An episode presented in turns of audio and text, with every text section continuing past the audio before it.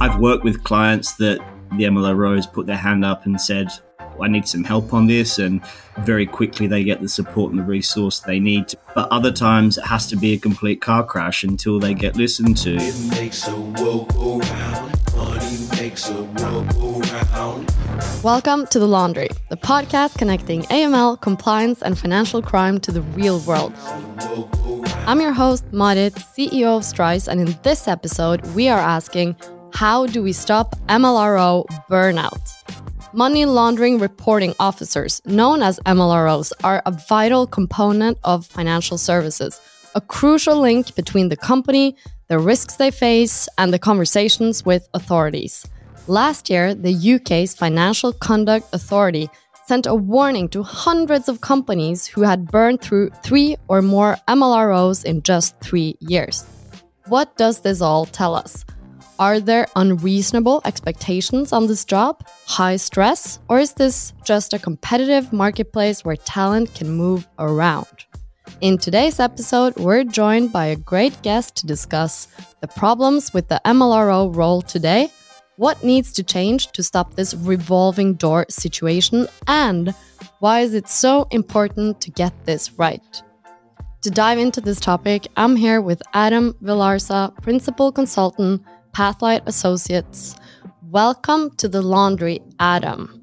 Thanks, Marit. Thanks for the introduction. Can you start by telling our listeners about you, your background, and your relation to this topic? Yeah, absolutely. So I first started working in financial crime about sort of 7 or 8 years ago. I worked for the Serious Fraud Office in London as an investigative lawyer. So I was investigating allegations of bribery and corruption. I did that for a while before joining the consulting world. So I worked for a Big Four consulting firm, working in financial crime, got to work across Europe and Asia Pacific with some pretty large banks. And then I took an opportunity to become an MLRO for a European fintech. So I was a regional MLRO that covered UK, Ireland and Malta. And after having done that for a while and having sort of been through a bit of MLRO burnout, I took the decision to go back into consulting where I work now. So I've sort of seen this from different angles. Thank you. It should be interesting to dive into this topic. So let's start by looking at why we have this high turnover of MLROs today.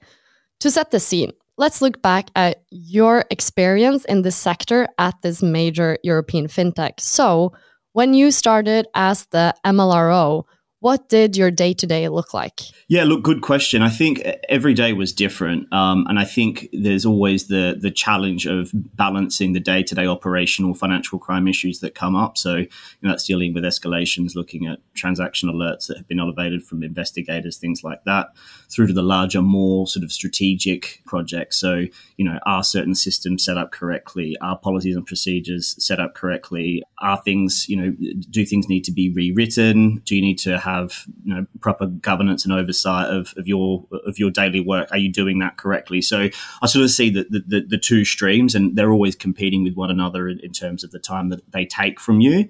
So to say, what does a typical day look like? I don't think there is a typical day.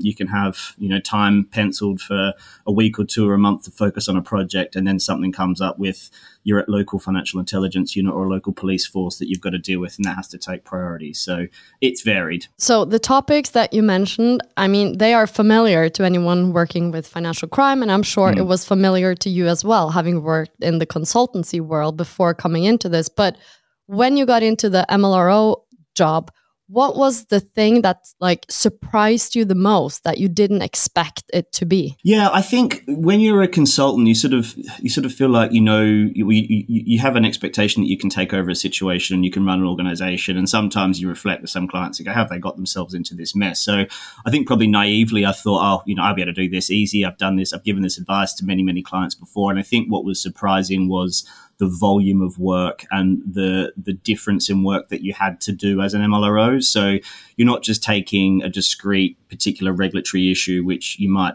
more frequent for a consultant to come in and look at. You've also got to look at the broader commercials. You've got to look at, well, if I make a certain financial crime decision, what are the business implications for that?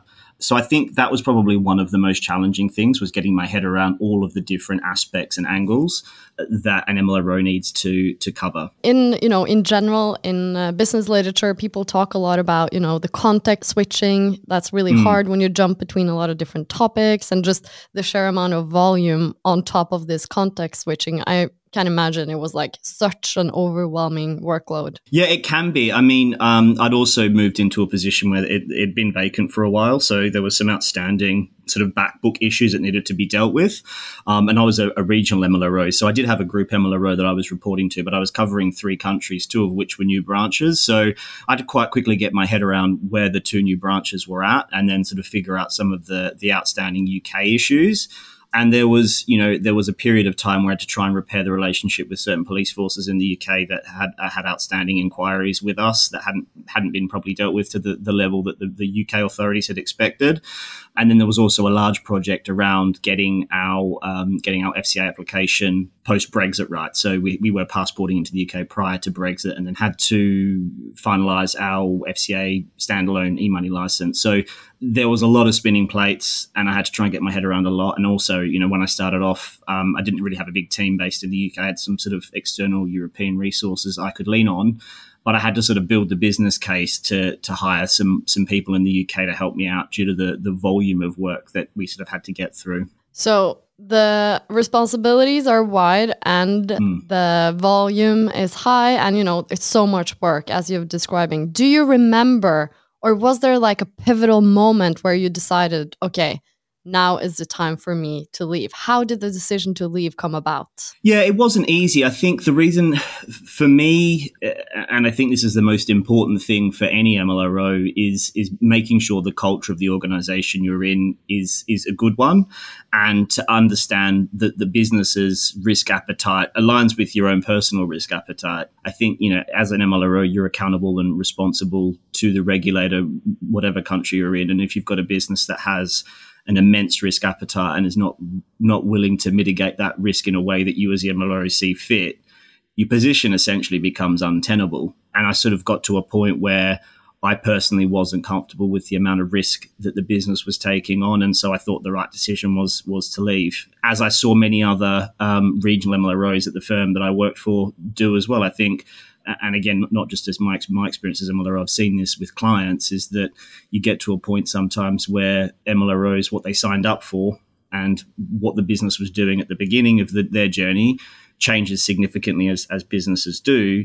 And you get to a point where the business is doing something completely different. And that makes the position very difficult for not just the MLRO, but anyone who's sort of working in the compliance function. It's not just you who have experienced this MLRO burnout. We've seen it in the reports from the FCA, from comments and other people in the industry. And when I posted about this on LinkedIn, I got an overwhelming response to it. And one of the people who commented on my post, Gavin Ball, wrote on LinkedIn that MLROs are undervalued, overworked, and under-resourced, and very stressed. Couldn't agree more. I could not agree more. And I think we, as an MLRO, you have a very, very important, a vital role within the organization. And I think one of the challenges that I face and many other MLROs face is the constant discussion around resourcing and finance. I think because compliance is always a cost center and we don't bring money into a business, you have to have a practical conversation with people who control the purse strings within any firm, be it small or large. And you're constantly battling to justify why you should have more people, or why you should have more budget, or why you should have more of a salary. And when other parts of the business can quite easily say, well, we've brought in, you know, X hundreds of thousands or X millions, you get to the MLRO compliance function and we're never going to bring money in. The only way that we can really measure our success is by stopping the risk from happening and fines. So I think quite quickly organizations will quite quickly blame an MLRO if something goes wrong, but won't necessarily fund them and resource them to do the job the way that they see fit. Do you think then MLROs are being a bit ignored internally? I think they can do. I think it depends on the culture of the organization. I've worked with clients that the MLRO has put their hand up and said, I need some help on this. And very quickly, they get the support and the resource they need to bring external consultants or external support in to deal with a certain issue early on. But other times it has to be a complete car crash until they get listened to. And by then, a lot of the time, they've either wanting to leave the business, have left the business, or have been kicked out of the business. you know, there's been a number of clients that I've worked with where you go back and review notes and reports that MLROs have left, and they've been saying warning, warning, warning, issue, issue, issue, and it's not been listened to. So, yeah, it is a big problem, and I think the size of the problem varies based on the size of the business. You get the same sort of issues happening at smaller firms as you do at bigger firms, but again, it's all proportionate based on the size of the firm that you're talking about. So there's been a lot of MLROs leaving their job, and one argument could be that there is a better paid opportunity somewhere else. So it might just be a competitive market and MLROs are in high demand and there's a better opportunity somewhere else. Do you think there is any truth to that? Absolutely. I think, yeah, I mean, we discussed earlier about how you're constantly having to justify your existence and the resources that you need and the pay for both yourself and your people. I think, you know, when you look at MLROs and where they traditionally come from, a lot of them have legal or tech backgrounds. And if you go back into the consulting world or law firm environments, things like that with practical experience, you can earn a lot more money. And yes, you know, compared to maybe the average salary out there, MLROs do get paid quite well, but you look at the amount of risk and accountability and that they have to take on board and the potential to go to jail, it's not necessarily proportionate. And there is, you know, a lot of money to be made out there in other roles using the experience and skills that you gain as an MLRO. But I've also seen, you know, on the other hand, within certain financial services firms, there are huge salaries being paid to people who are earning big commissions, which is great, but I think some of that needs to be shared around with the people that hold the risk as well. I agree. If you're taking on personal risk and might even go to jail in the extreme case, of course, then you should be paid accordingly. Yeah, absolutely. But what happens if we don't address this revolving door culture when it comes to MLRO? What will be the real world implications here? Yeah, I think the real world implications are you're going to constantly have people who are either ill-equipped or very new to the role doing the role, who are not doing it particularly well. And that, I mean, has a societal risk that you've got businesses that aren't capturing financial crime and reporting it the way that they're expected to do so. But I think for firms, the big challenge they face is they don't have that continuity within their business. You know, it takes a period of time for any new MLRO, you know, if they've moved to a new organization, to understand the business, to understand the products, to understand the geographic risk. That takes time. And if you're constantly losing people who have spent some time in that position and developed that knowledge at the point where they've only been there, you know, 6 to 12 months, which I would say is the absolute minimum to get your head around any organization. If you're constantly recycling through those people, you're never going to have the skill set and knowledge within your firm to do the job that is expected of an MLRO. And I think that comes down to what the FCA's point has been, is that they're concerned that firms aren't retaining that knowledge. I think that there's a lot of work to be done on the FCA side as well. I don't think the FCA necessarily have good retention of their own staff. So when you do deal with the FCA on issues as an MLRO, quite often you're dealing with one issue and you deal with 3 different people in the times that you're dealing with that one issue as an MLRO. So, you know, the issue is on both sides. It's not just at the firm side, it's also at the FCA side. And I think, again, it comes down to salary. I think the FCA don't pay particularly well compared to some of the big banks. And I think people go there for a period of time to gain the skills they need to then move on with their careers. So it's a big problem. This February, we're asking, KY Be My Valentine, the podcast connecting AML, compliance, and financial crime to the real world is hosting our first ever live onstage recording from the UK capital. We're recording The Laundry live on February 8th at Shoreditch Studios, bringing you killer keynotes, expert guests, hot takes, and networking too. If you can't make it to London, we'll also be streaming the whole thing on February 9th on YouTube. Go check out the links in the podcast description to get your free ticket to this event or to sign up to our live stream. Choose us this Valentine's season. So we have now laid out all of the problems. So let's jump to the next topic, which is the solution. How can we solve this? So let's start with, if you were to think back on your own job as an MLRO, what will be the top thing that you could change in order to make you stay? Yeah, I think Support and resourcing, money, they're all really important things. And I think, you know, had that been different, it probably would have impacted my decision. But I think too, it ultimately comes down to culture. I think firms need to really understand and appreciate the value an MLRO can bring to a business. MLROs are not always the people that say no. They're the people that say, well, we can do this, but we can do it in this particular way to mitigate risk and create business opportunities. I think if that culture can change within firms, you'll see the real value that MLROs can bring, as opposed to just sort of being an insurance policy, which quite often I see them as being. I think quite often MLROs are just seen as the person that you can blame if things go wrong, and the people that say no. I think that needs to change. I think that the salaries within the sector need to change. Like I said, on both sides, I think there needs to be greater acknowledgement through, you know, bonuses and things like that for MLROs when things are going well, to retain good people and to reward the positives, the good things that MLROs are doing. The fact that, you know, an external investigation is no longer happening because of good work that they've done, reward that sort of conduct. I think from the FCA side, they need to certainly, and not just the FCA, other financial crime law enforcement agencies really need to improve the pay so that the regulators are being more efficient and more effective and retaining good people as well. So you talked about culture being at the center of this, and not just use the MLRO as a scapegoat, someone to blame when things go wrong. How do you think, if, you know, banks, financial services companies who are listening that maybe think, ouch, we should maybe change our culture a bit, what kind of advice would you give to top management to kind of put more emphasis on compliance to retain their MLRO? Yeah, I mean, look, culture in banking is something that's always discussed. It's been discussed for many, many years. I think there's more of a focus on it and people are more aware of it, but whether it's 100% there at the moment, probably not. I think MLROs, you know, banging the drum constantly of how good they are to an organization and the good things they're doing is important. But I just think that you almost need to have a day in the life of an MLRO for other people who don't work in financial crime side of the business. I think there needs to be some improved transparency of board members, for example, you know, the very, very senior people within organizations spending more time with their financial crime compliance function to actually see the challenges.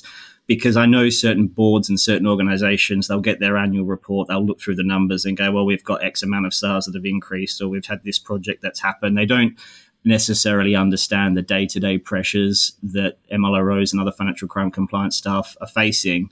And I think once they gain a better understanding of the day-to-day, there will be a better turnaround and tone from the top in relation to resourcing and the salaries and the like. You talked about the culture in banking. So obviously at Strice, we work with a lot of banks and payment companies too. But I got to say that whenever I meet the people on the compliance side, AML side, it's just very different from like a typical banking culture, because people usually go into the financial crime prevention side to do good. It's not to make money. So it's usually just so friendly, well-meaning people who just want to do a good thing. So meeting those type of people, and I didn't have a background in financial services before starting to work in AML. It's been such a like pleasant experience. Like this morning, I went to visit one of our banking customers, and it's just really, really nice, and it's really good to have these open-ended discussions about what's happening and the risks and what the crimes you're seeing, etc. But you also said this, the MLROs are usually just seen as the people who say no. And yeah. I had the head of AML from Vipps Mobile Pay on the show quite a while back, and she talked about how they had implemented this early bird principle. I think that's what she called it. And they had like this really nice, theme around it. And it was like, the earlier you guys invite us in any type of process, product development, whatever, the higher the chances that we say yes. So absolutely. She had used this early bird principle to kind of push it back on the organization, the commercial sides, to get them involved so they can say yes, instead of coming at the very end before a product launch or before something, and they're like, no, we can't do this. Like, why haven't you notified us before? Absolutely. And I think, you know, if you've got the compliance, and this is not just for financial crime, but compliance more generally, I think if you bring your compliance people along on the journey with you, you've got a much better chance of making it work. And I've seen within many organizations who've done that, have a really, really good result and outcome. I think when you just look at compliance and financial crime as, well, we've got to get this past these guys right at the end. It's just a tick the box that we need to go through. That's generally when you're going to have bigger issues because they don't understand it properly. And I think when you look at the general, and I'm speaking generically, the people that go into the financial crime world, especially things like fintechs, generally speaking, we don't have a technical background. I mean, there are certain MLROs who have come from that side of things, but compliance people generally don't have that particular strength in their skill set. And if you take them on the journey and you explain to them how it works and you explain how this bit of code is going to work and you explain and explore the geographic risk and it goes both ways, you know, the financial crime people explaining why there's a geographic risk in a certain area for delivering a certain product, you develop a more harmonious approach and there isn't that hostility between, you know, that you traditionally see with the second line of defense. So you went from consulting, MLRO, and now you're back as a consultant. So I am, yes. In your current role as a consultant, have you changed? So changed in a way that you're now championing MLRO differently? Do you consult differently now having this MLRO experience? I'm just trying to see, think about are you helping the solution now from the outside? I think a lot of the work that I do is usually it's when things have gone wrong. It's more of a forensic approach. I always try and keep an open mind in relation to what the MLRO has done and try and find the good things they've done. I think quite often by the time people like me turn up and it's a 166 environment, it's a VREC environment, it's things have gone wrong. And I think MLROs need to be supported. And I think if you're making a decision, and, you know, we all make decisions on the fly as an MLRO that sometimes backfire, I think if you're confident in the decision that you've made, you've clearly documented why you've done something and you can explain it, I think you're going to always have less issues. And that's what I look for. I always want to look for the good.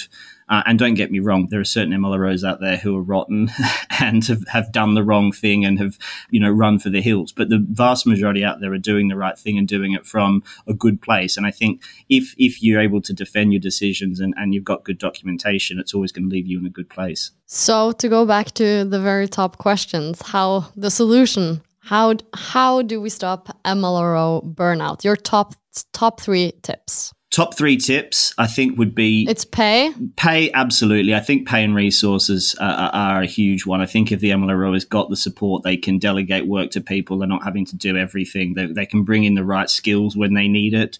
That's a big one. I think, two, MLROs talking to each other and having other, leaning on other networks and having other people they can pick up the phone to talk to about these issues is really, really important. The amount of times that I had something difficult I had to deal with, and I lucky enough have people that I could pick up the phone to and say, hey, how would you handle this situation? Gives you a huge amount of reassurance that you're doing the right thing. And then if heaven forbid something does go wrong, which is probably point number three, is that you've documented and evidenced everything. It can be time consuming, and quite often decisions need to be made on the fly. And that's half the challenge being an MLRO is being able to make those decisions quickly whilst doing other things.